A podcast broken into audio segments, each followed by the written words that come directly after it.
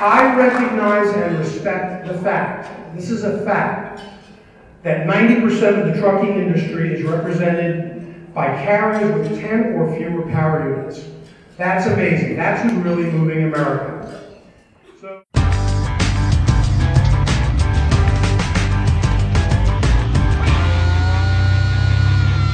Pretty sure I've never heard an FMCSA administrator quite so emphatically stump for small business importance in the trucking industry as that. You? Yes, the voice you heard up top was that of none other than FMCSA Administrator Ray Martinez and his small fleet stop on his inaugural tour of the trucking industry last week, after a date with the American Trucking Associations the week prior. At that event of the National Association of Sm- Small Trucking Companies, uh, one last week, his use of that statistic, uh, it's certain, is one that is significant in more than just how it seems on his face. Follows my own reporting about ELD exemption bill advocates among owner operators and their conversations with some career FMCSA staffers at That's a Big, Four, Big Ten 4 on DC early last month and elsewhere. In those conversations, FMCSA staffers used the statistic too, to what you might think of as an opposite effect as a method of noting why a small business exemption, no many small businesses would certainly welcome, might be untenable. If 90% of the industry is small business, well, they couldn't possibly do that given congressional directive on the mandate, right? I mean, they'd be exempt almost everybody, right? Not, clearly, when it comes to number of trucks. A particular exemption that is uh, that's getting more unlikely as every day goes by and the new Congress gets closer to taking hold. H.R. 5948, I believe is the bill number. That bill would exempt fleets with authority and ter few power units. In our best estimation of for-hire fleets actually operating based on a RigDig business intelligence analysis, such fleets, including all the independents out there with authority, do make up close to 90% of the companies on the road. But it's not 90% of the trucks on the road that those fleets control. Closer to the remainder, 10%, in fact, is the reality. Martinez, for what it's worth, we are to take him at his word here, seems to have chosen a particular view of U.S. trucking, one that's suggestive to me of a primacy granted in repping trucking to owners of businesses with authority, not to the economic power that comes with scale, with big business, with lots of trucks. If that continues to be the case, well, we could be in for some hours of service changes independents actually like. We'll see with time. I'm Todd Dills, and in this edition of the Overdrive Radio podcast, we'll take a run back through Martinez's address to the annual meeting of the National Association of Small Trucking Companies. But before we get there, a little more fun, as it were, with Daniel Snow, with his wife Phyllis, is proprietor of Snow Trucking out of Harrison, Arkansas, running under his own authority in a 1996 model Freightliner Classic XL with a 140 inch custom ICT sleeper, totally remodeled in the interior, and, well, with something of a funny name. They call the power unit the Goose, see? And as you'd expect, there's a story behind that one. Before we hear Daniel tell it, know that his son, Jamie, runs in something of a companion big bunk Freightliner at Snow Farms Trucking. His power unit is a 1999 model Classic XL that he calls the Duck. Here's Daniel, who starts with a little history behind the Goose and his long in operation business. Uh, we bought uh, this truck in, in 2005, okay. just bone stock. It was a good mechanical truck, but it didn't have an extra light, piece of stainless chrome, nothing on it. Uh, but we had searched for a removable sleeper Freightliner. I've always been a Freightliner guy, just okay. just just by nature. I mean, if when you pull the skin off, there's so much uh, similarities to the trucks, but. Sure so I, I never debate that which one's best. But you know, uh, we we we did like the Freightliner top truck. That's what I started in. A '77 Cabover Freightliner with my brother. His name was Coy Snow Jr. And uh, he passed away a few years ago. But okay. I learned my trucking from him the the cold hard way. You do it right or get your head popped. You know. Yeah. So uh, he t- he taught me the the outlaw style trucking and uh, you know, the rough way to do it. And uh, then as I got a little older and knew that, you know, I'm I got to clean this up a little bit, we, we pulled bull racks for about 27 years. The goose, as it's known now, we give it that name. Uh, it's got its own story, but It's a 1996 Freightliner Classic XL. Uh, we now have a it's a 140 ICT sleeper. But it's a completely custom sleeper. Uh, we we took a, an ICT shell, gutted it out, and completely remodeled it, and we did that on the road. Phyllis was a manager with Walmart, and uh, 14 years ago they were going to relocate her, so she decided she wanted to change occupations. I didn't know it was to become a truck driver at that time, but uh, our youngest child had just turned 18, so we became empty nesters. So she said, you know, she wanted to go trucking. I thought she meant just for a vacation. So we, she went with me, and a couple of weeks later, she said, "Well, I got to learn to drive. I'm going to be out here." So, so the goose, you know, uh, we, the next year we bought the goose, and uh, like I said, it was just a bone stock truck, 63 inch bunk. But our dream was to have a big bunk. Yeah. So when we found this, uh, the, the sleeper we have now, we bought it and put it on the truck, and then we started this. We've been six years remodeling it now. Okay. So it's just been kind of an ongoing process. it is it's it's totally an ongoing process because I don't know if it'll ever be done because there's always you know some things that you want to change and or, or redo. It's just like a house. If you don't keep it up, it'll fall apart. yeah. And especially on the road roads we drive on today, are they're pretty rough. So we spend a lot of time, you know, tightening and and and uh, just keeping the, the truck in good mechanical condition. But Right. uh, in the last year and a half, we have put a new engine in it. Okay. What is the engine? The engine is a 60 series Detroit. Uh, It is an older engine. The truck originally came out with a DDEC 3, Okay. and it spun a front main, uh, so we had to put a crate engine back in. So we did go ahead and go with a DDEC 4 uh, engine uh, because uh, that's what we could find. So it's got a new engine in it, and uh, a couple months ago, transmission went out, so we got a new transmission in it.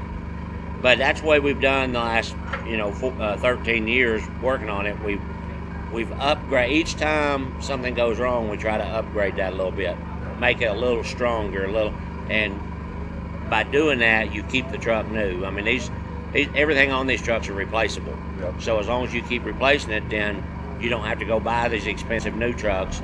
The way you build up a nice truck, and we feel like it's nice, not to be uh, uh, overbearing with it or nothing like that, Sure. because we're very blessed. God's blessed us with it, but but we hadn't. Nothing's been easy. Don't mean He's going to give it to you. But you use good quality products to do your. You use good tires. You use good uh, good materials. Uh, we we use like our stainless and uh, products. We use uh, Roadworks Okay. stainless steel products, Yep. and uh, that, that you know they're top quality, and you can depend on them for years. So uh, uh, tires, we use a good name brand tire, Yep. and uh, and it's just a, it's an ongoing process. Yeah. It's a it's a certainly striking truck, um, and uh, one I definitely uh, noticed. Tell me about tell me about the name. Though. Okay, the the name. Sounds like it might be a long story. But yeah. it, it, is, it is a little bit of a long story, but I, I'll kindly go through it pretty quick. I, I've always loved to name things. Yeah. I mean, when we we ran a cattle operation for about 30 years, and uh, until we got too many to name, we, we had just always named everything. So uh, uh, my youngest son Jamie bought a truck. Uh, we had we bought this truck in 05, and he bought another truck in 06. This one? This one here beside us Yeah. and uh, he was hauling grain for us out of Memphis, Tennessee. So he was going through Mallard Point over in eastern Arkansas one night to go to Memphis to get a load of grain, and at a place called Mallard Point, something scared the ducks, and the ducks flew off of the swamp, or it's kind of swampy. It's uh, duck duck land, and uh, the, police estimated that he had about three. He hit about three thousand ducks. Uh, I mean, it done a lot of damage to the truck. Uh, there was two cars running along with him, and it totaled both cars out. So, the next day, when I was trying to explain that to the insurance agent, I mean, I'm explaining, and he's like, "Is he on the? Was he on the road, or was he in the water?" I said, "No, he's on the road. The ducks were too." So, I, between I and the insurance agent, we started call, calling this project the Duck Killer. Well, that kind of got a negative slang to it, you know, and we're not really negative people. We like to be a little upbeat, so I didn't like the name the Duck Killer, so I just shortened it to the Duck. Yeah. Well, just so happens a couple of days later, I seen some ducks out uh, in, in by a pond, and there's one old goose with those ducks. And I was thinking, well, you know, we sure like to run together on loads that we can, and we already named this truck the Duck, so the name the Goose was born. So I said, okay, this old green truck, we're gonna, it's now the, the Goose. Okay. So that's where the name came from. Yeah. And it was a long story. Yeah, that's a good, that's a great one.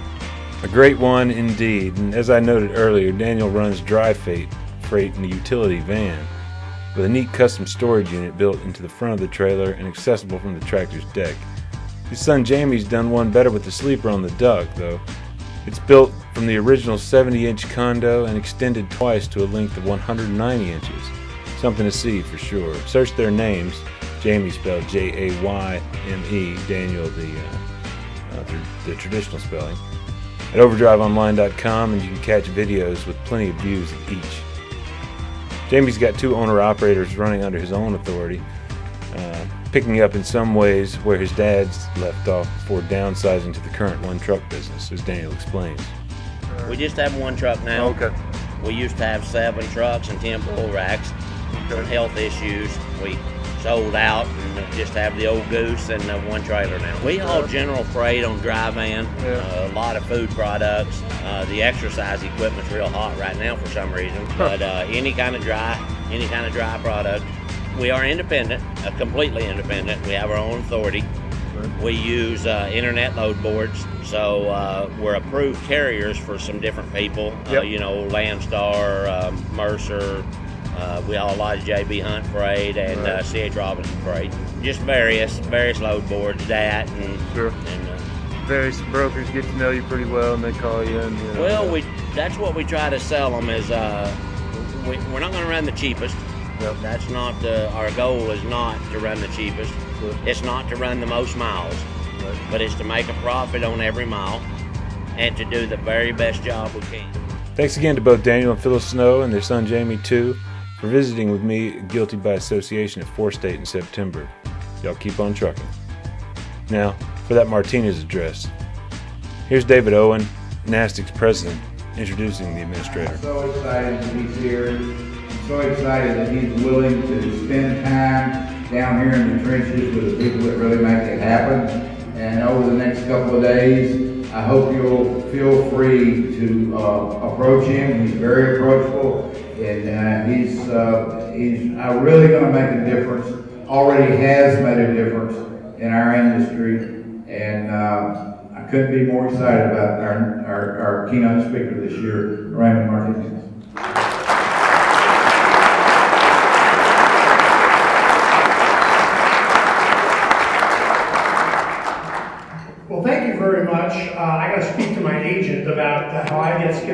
After the roast. Uh, not sure how that happens, but uh, but I do appreciate uh, thank you for the for the invitation to be here and for all of you to uh, let me participate in this conference. I'm going to be here uh, obviously here tonight, but all day tomorrow, and I do hope that we have an opportunity to engage because that's my job.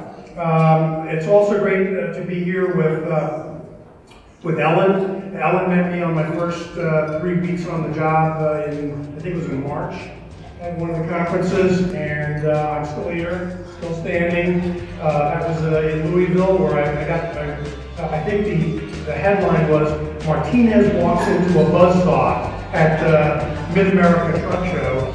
And, uh, but The voice you may have heard breaking in there was that of Illinois based small fleet owner Bill Frericks. Asking me, Are you responsible for that? Making reference to the buzzsaw Martinez ran into at Mid America and the headline he referenced. Indeed, that was one of ours from the then very new administrator's first listening session, where drivers left no doubt in his mind that, to quote several, the 14 hour rule is a significant problem, to put it mildly. Martinez continued at the NASTIC event, and when he's referencing Ellen, he's talking about Women in Trucking founder Ellen Voie, who was seated at a table on the stage with Martinez and others. She'd just been named Transportation Person of the Year for this year by NASTIC head Dave Owen before Martinez spoke. It, it was great to see you there, uh, Ellen. It's also great to see Bob Rich. I didn't know Bob Rich, uh, but I met, I, I met his dad, uh, because I'm originally from New York, and I had the opportunity when I was the motor vehicle commissioner there, and my wife is from Western New York, where the Rich, everybody knows the Rich family, uh, not just because they have a very successful uh, business there, but because of their community involvement uh, at, every level. And uh, they're really uh, great uh, corporate citizens, if you will, in Western New York, which gets a lot of grief because of their winters, but they're, they're really, really good people, and great to see you here, Bob. Um, I want to apologize for being only the one of two people who has a tie in this room. Uh, the other one is uh, Jim Edwards, who is your government affairs rep in Washington. It's a DC thing, obviously. Uh, so uh, my apologies. Uh, I also had the opportunity, because I was sitting next to Dan Baker, and I, I said, well, congratulations, 80-year-old uh, on your 80th birthday, and um, you know, I figured he'd impart some wisdom. He says, Ray, it's it's it's not the years. Uh, this is a trucking analogy. It's not the years, it's the miles. And I just saw that presentation. It seems like there's a lot of miles too. So um, I am excited to be here, not just to be able to engage with another um, uh, association in this industry that is so important to America. Uh, but also, I'm looking forward to tomorrow to, to meet some of uh, the, uh, the best drivers in America that keep our roads safe.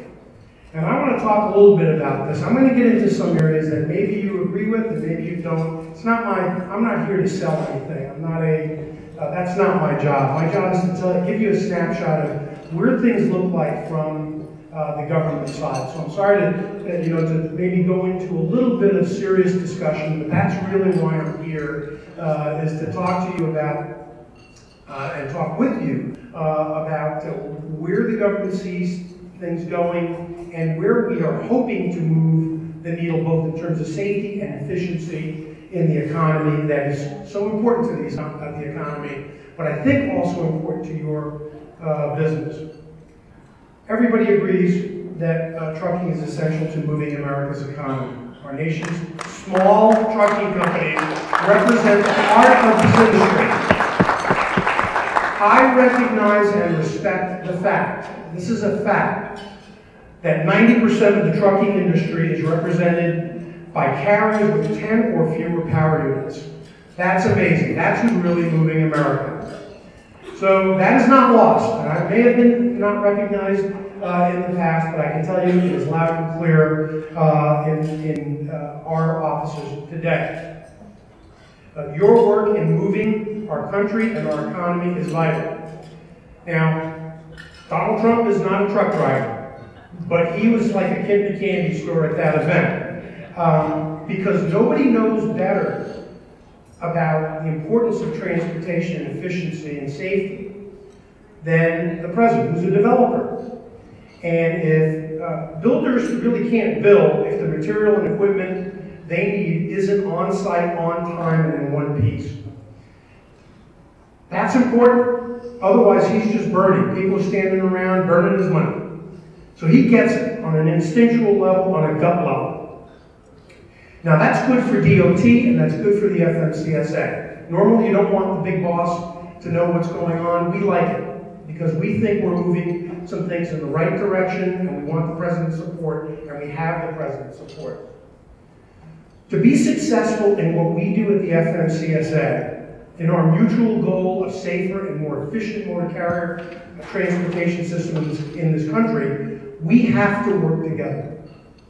And it may not have always been that way, but I'm telling you that is the way that, that we're going to get to where we want to go. Um, I need the input from all the people in this room. I need the input from the, this association.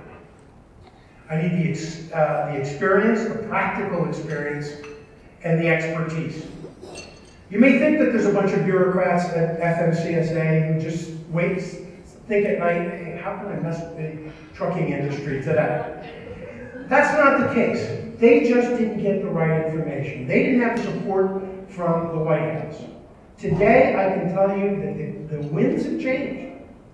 The winds have changed, and my job and frankly, from the, in all of the other agencies, is to work, all the other departments, is the president wants you to work with your, the regulated community, whoever you regulate, and figure out how to make this more efficient. We understand your charge. Look, I'm not the Federal Motor Carrier Administration. It's the Federal Motor Carrier Safety Administration.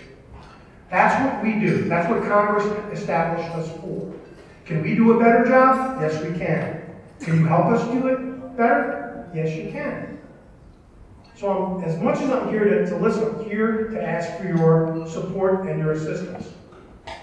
Our job is to reduce crashes, injuries, and fatalities involving trucks and buses, to ensure that freight and people move safely and efficiently, and that's a responsibility we take seriously. But we don't have a monopoly on safety. I know from dealing with this industry, both as a commissioner in New York and New Jersey, where I have excellent relationships uh, with the associations in those states, you want to get home safely as well. You want the roads safe. You want your industry safe. You want to set the bar. And I believe that.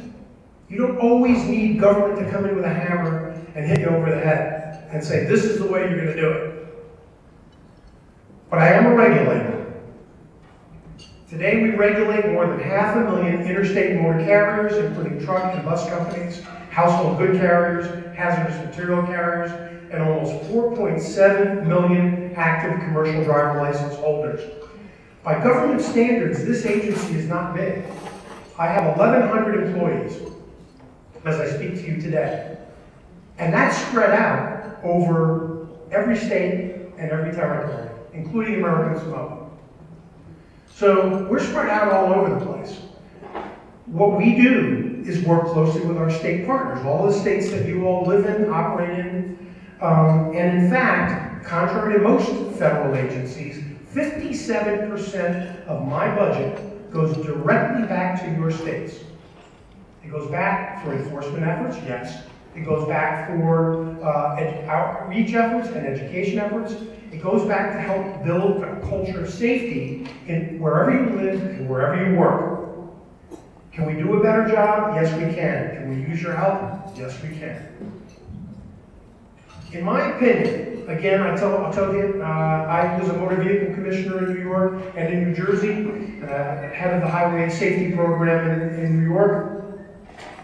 I'm used to not being the most well-liked guy in the room. I get it. You know, when people tell, you tell them uh, I'm the motor vehicle commissioner, they turn and walk away, or they say, I have a problem. Let me tell you about it.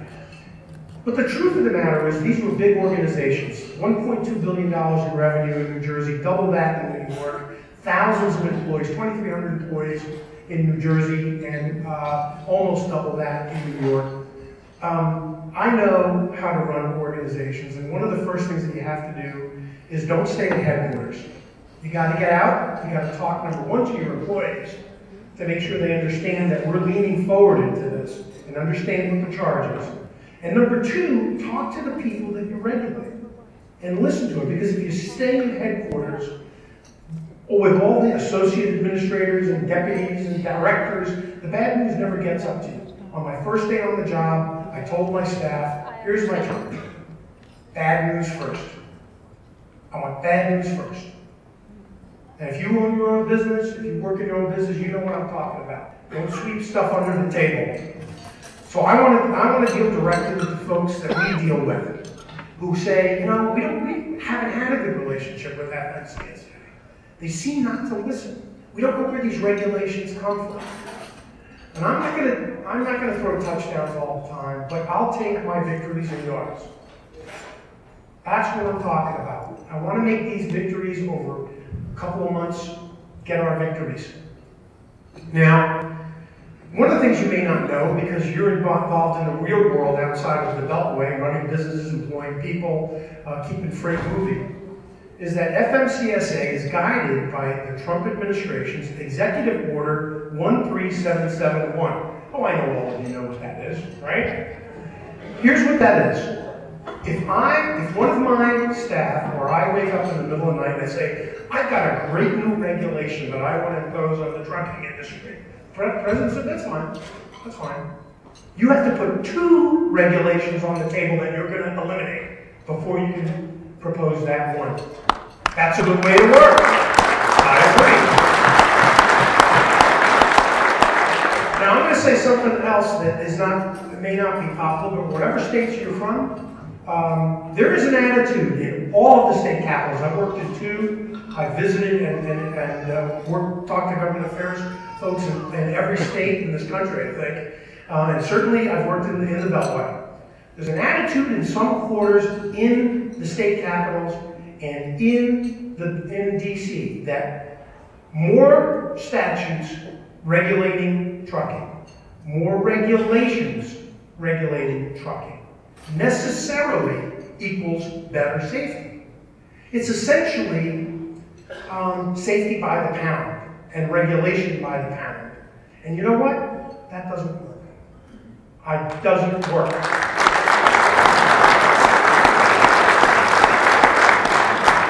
Now, I don't just throw, uh, uh, I am a regulator.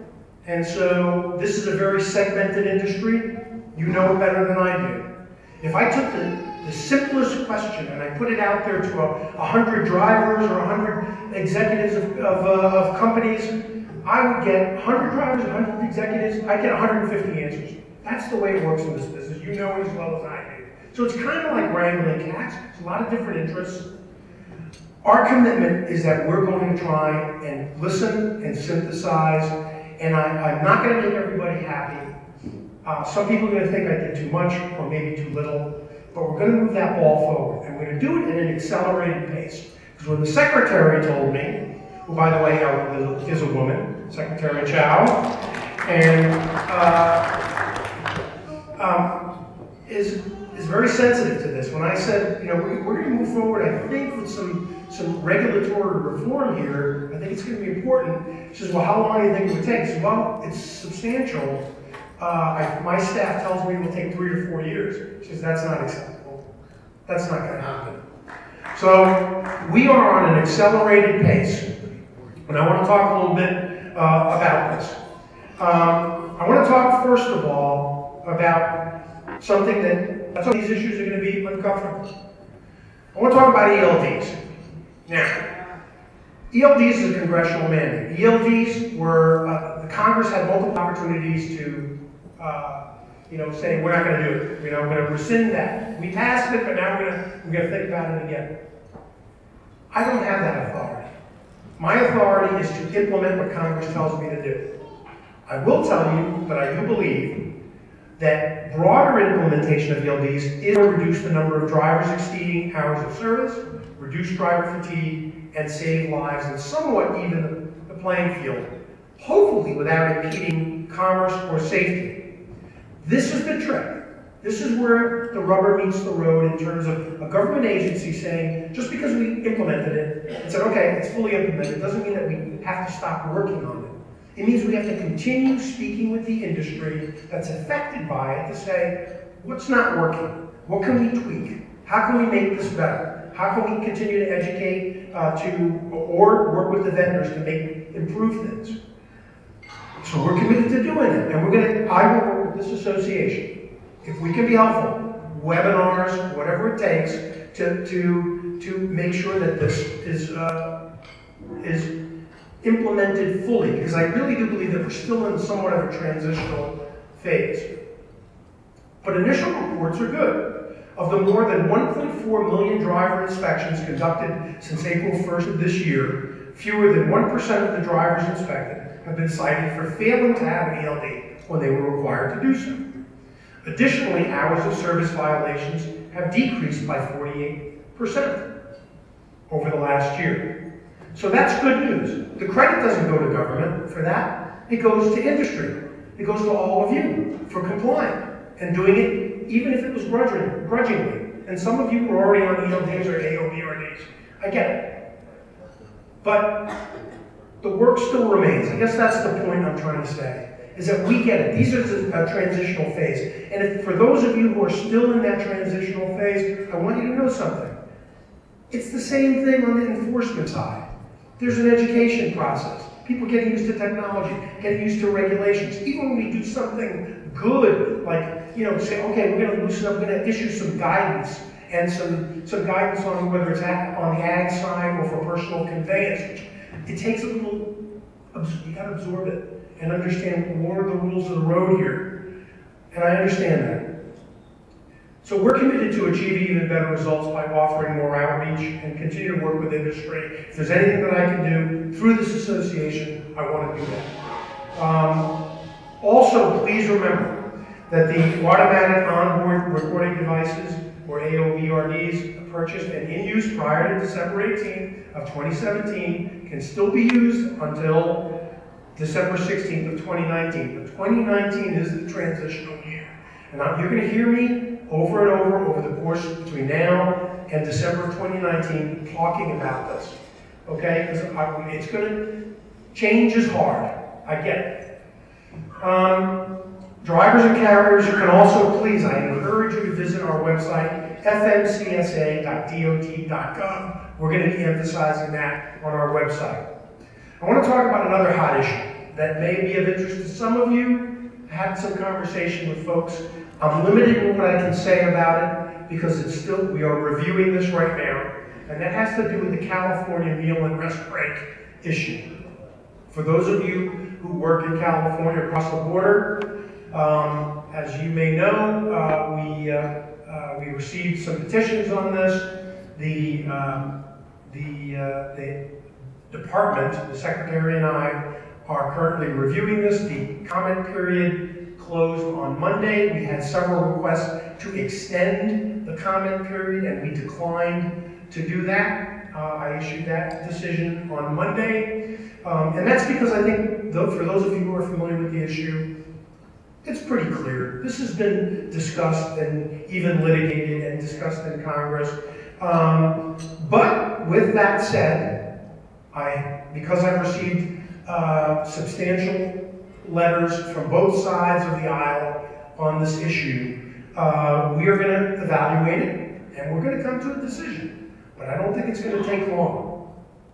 My main concern on this particular issue is that states will begin to come up with their own patchwork of regulations in this area, laws and regulations, that will not only hinder commerce, but really impact safety. Now, maybe what was submitted will change my mind. That's why I can't say, tell you that I have a decision today, but I know where my gut tells me that this is an issue, and I've said it before, so I, I don't think I'm compromising anything. So for those, stay tuned, and again, I would monitor fmcsa.dot.gov for how this progresses. I want to talk about hours of service. So one of the things that ELD implementation brought to bear, Dave, you'll tell me when I'm going too long, right? Okay, or if people start walking out of the room. Okay. Um, I want to talk about this because one of the things that ELDs brought to bear uh, to, into the spotlight was really the underlying issue of hours of service. Now, hours of service in this industry have not really seriously been looked at um, and have largely been unchanged for nearly 15 years. A lot of things have changed in 15 years. Commerce changes in 15 years. Technology changes in 15 years. Um, what happens on our roadways changes in that amount of time. So we put out an advance notice of proposed rulemaking, which is, just so you know, because I know you're in real business. In government, we call N- ANPRMs and NPRMs, and, and uh, people say, I don't even know what you're talking about. In government, this is regulated by what's called the Administrative Procedures Act. It says before we make any substantive changes through regulation, we have to go through this process so it's transparent and we make sure that there's a lot of uh, input from the reg- from anybody that any stakeholder that might be affected. So we put out this ANPRM in the form of questions. I spent my first three months from February, I would say it's about three months, um, basically listening and trying to figure out, because there's a lot of yelling and screaming. And in between the yelling and screaming, you've got to figure out what is the issue here. And it really wasn't about ELDs. It really was about the hours of service. And what I kept hearing was flexibility, flexibility, flexibility. We need more flexibility to be able to, to kind of control uh, our, our destiny, if you will, to some extent. So that's what we went out with the ANPRM. And I said, if we're gonna do this, I also want to use it as an opportunity to break down that barrier that apparently existed between FMCSA and this industry. So we did five listening sessions around the country. And um, the, uh, we did, started in Dallas, uh, we went to Reno, uh, Joplin, Orlando, and Washington DC. I think there's five in there, but I know we did five. And we got a lot of input. We, every one of them also, you could participate remotely, uh, electronically, and a lot of people did. So it was really a great experience to, to be able to get, um, to get input. The ANPR requested comments on a couple of different issues. On the short haul, short haul hours of service limit, the hours of service exception for adverse driving conditions, the 30-minute rest break provision, provision, and the rule allowing drivers to split their required off-duty time in a sleeper berth. Broadly speaking, you can go to our website and see this, yet. Um, during the sessions, attendees were asked to provide their feedback. We asked for data where you could, but even if you could just say, look, this is all tied through safety. I, everything I do has to be justified by how does this make you safer or less safe on all of those issues. Um, some of the listening session participants voiced strong support for seeing changes to each of the issues under discussions to allow greater flexibility for drivers. Um, other participants voiced some different opinions. Uh, some uh, folks uh, had some very creative suggestions about how I could do my job. Uh, some very colorful suggestions, some that I believe are physically possible. Um, but that said, I want you to know that we received over 5,200 distinct public comments on this. And I take that as a positive. That's engagement, and we have to work at that. And I'm grateful that this association provided comments. I'm sure that uh, folks in this audience provided comments. And that's really helpful. We're now in the process of evaluating those, and the next steps, so that you know, would be moving, if we do that, and I have to say that, if we do that, would be moving to a notice of proposed rulemaking where we actually put forward text. This is what we propose, and then everybody can say yes or no. And again, I know I'm not going to please 100% of, of uh, the folks that might be impacted by this if we move in that direction. But uh, I want to move the ball forward. And uh, I, listened to my boss, and she says, uh, you better do it quick. So I want to talk about another area that I think is where you're not going to have unanimity of opinion.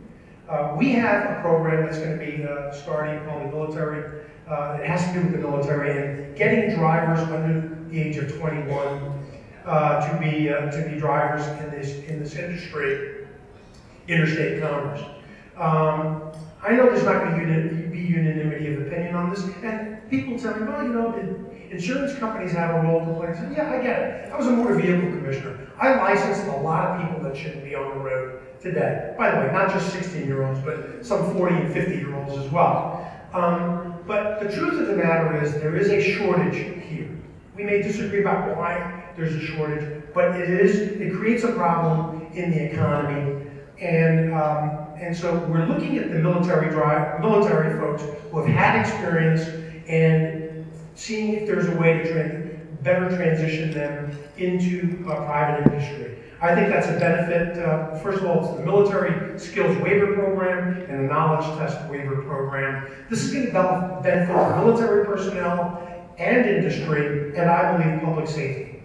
It'll give us also a barometer to measure can this be expanded? Because I know there's a lot of trepidation out there, but at the same time, I have a sense in my gut that if you're under 21, if you're 18 years old and you're trying to figure out what career you want to go into, you don't want to spend a lot of money, uh, you know, on in college or law school or like I did, where I just finished paying my student loans. I'm 57, you know, uh, less than five years ago. Um, yeah, that's no joke. That's, that's serious. You know, that's that's a major, uh, you know, and then I made the great decision to go into public service. Really, good job. Um, but the truth, the truth of the matter is, this is a great profession to get into. It's a wonderful profession to get into. And um, it's not easy, but I think there's ways that may get it may get easier. But the truth is, I think this is a great transition. Let's work with the military, and then let's see if there's an opportunity to expand this even further with some some guidelines. Okay, good training programs, maybe a graduated system. Uh, so maybe you're not going to have 18-year-olds, but maybe you will be able to start to see some younger drivers under 21 uh, that have committed themselves to this because they're earning a living at, uh, in this industry and are, are being safe about uh, how they conduct themselves. I want to mention something else that I think is a positive, and again, some people may disagree with this. This is a medical qualification standards for drivers with insulin-treated diabetes. Uh, recently, the FMCSA published a final rule that revised our medical qualification standards to allow diabetic drivers who manage their insulin appropriately uh, and their diabetes appropriately, uh, that can safely operate CMVs in interstate commerce to do so without having to come to the FMCSA seeking an exemption. And so, you know, I don't know who may have had to do this in the past, but the truth of the matter is that, you know, it was a cumbersome process involving headquarters personnel uh, here, publication for the world about your medical uh, condition, comment from anyone who wanted to do this, and also having to go to a, a board certified, board eligible endocrinologist, uh, you know, which if you live in a rural community, good luck finding an appointment with one of those and good luck getting one. Um, it doesn't have to be that complicated. Uh, you know, we want to see that, that folks are under treatment, have their diabetes under control, and uh, they should be working in the industry, uh, and that should not be a disqualifier. So we're moving in that direction. Uh, I want to talk about one area that's also a prickly subject. Some people shake their heads, even when I talk about it, uh, you know, among the general population, not folks in the industry. Technology, automated vehicles. Not, I don't own stock in automated vehicles. I'm not here to sell anything. What I'm trying to, what we're trying to say is that technology is moving forward. It's moving forward, and it is focusing on the commercial on commercial motor vehicles. This about fully automated trucks being on the road next week, next year, five years, or ten years from now. We shouldn't focus on that. That's not that's not what we're talking about. And I also want to make a distinction. I'm a regulator. The reason, because I've had people in the industry say, Ray, why are you guys talking about AV? Why are you talking about all this technology? I'll tell you why. because before it affects you folks, perhaps in 20 years or whenever, whatever it, it, the date, I can't predict that. I, as a regulator, have to say, here's what you can do to the folks that are working in this, in the innovation, in the technology development, and in the testing and possible deployment. I have to deal with that and say, yes, you can do it, or no, you can't do it. How does that impact on safety? I want you to know that the United States is not alone in this. This is a global issue. The U.S. has to be competitive in this. As it affects you, I would say this. Don't think about fully automated vehicles. You could start today in this industry as a truck driver, and you're going to have a, a, a job until the, for a long, long, long, long time. This is about driver assist technology. You all seen it. If you go to the truck shows and you see what's being incorporated into these trucks that not only make them um, better for the driver, maybe easier for the driver, for those who have some technolo technological skills, but also safer, safer for them, safer for the carrier, safer for everybody else on the road. That's what we're talking about here. I want to talk about one, one other thing. Uh, our crash preventability demonstration program, because I hear about this all the time. And this is one where I'd like to, that I would like to accelerate. It's taken baby steps until now. And this is, uh, for those of you who don't know about it, the FMCSA last summer implemented the crash preventability demonstration program. We think it's worked remarkably well. It's been a little labor intensive. Uh, it's a work in progress, but I think it has potential for helping industry and the FMCSA. This program allows carriers and drivers to have certain crashes reviewed if the driver clearly could not have prevented the crash. A chunk of bridge material falling on, onto the truck on the roadway, for example, or something like that. I hear about these all the time. Um, and we have a robust page on our website at FMCSA. I am selling my webpage. I want fmcsa.dot.gov. Please visit it. Uh, that's a, it's on crash preventability. Check it out. You may be able to take advantage of this. Uh, while a not preventable crash determinations will not be removed from the safety measurement system, the review of the crash and the determination will be noted and companies will be provided with an alternative SMS score if the crash was determined to be not preventable. That's where we are today. That's not where we can be in the future. I want to see this progress so that we can be real about this and make sure that those type of crashes are not counted. And I'm gonna, I'm gonna do one more, one, well, two more things. One, this is an issue that you need to know about because you're the eyes and ears uh, on the road, and that's about combating human trafficking. This is something that's very important to the secretary, to the president. Um, uh, America's roadways, airways, and waterways are being used to facilitate trafficking of human beings. The slave market is alive and well in the United States today, and it's, uh, contraband is being snuck across our borders. It's alive and well. Truck drivers, people who are on the road, are the best eyes and ears that we can have. And overwhelmingly, they are good citizens, they are honorable people who have a good sense of what's going on around them and know when something just isn't right. We have a Transportation Leaders Against Human Trafficking program. We have an advisory committee that was just established. Uh, we have penalties now in place for anybody who engages in that. They are banned for life for being in this industry by federal law. And we're going to take that seriously.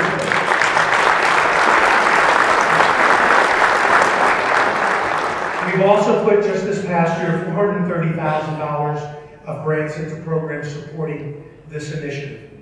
Um, we need your input. We need your, your participation. Don't look at FMCSA as a, an arm's length organization anymore. I want to be your partner. But I also want to ask everyone in this room one question. What companies, what drivers are not in? Who isn't a member of this association that should be? Because I started my remarks by telling you one thing that I firmly believe. What moves the needle in terms of safety is not going to be statutes, it's not going to be regulations, it's going to be companies that, that have a culture of safety and drivers that believe that. Okay? And you know what? The best tool that we have as a government organization is to be participatory with associations. And for those companies that are not in the room, they should be in the room and see what the normal standard is, what the responsible standard is. And I want to be a partner with you in that effort. So I'm sorry I took so long, but I wanted you to hear that, and I want to hear it from, from me, from the head of the FMCSA. I hope you invite me back uh, next year. Thank you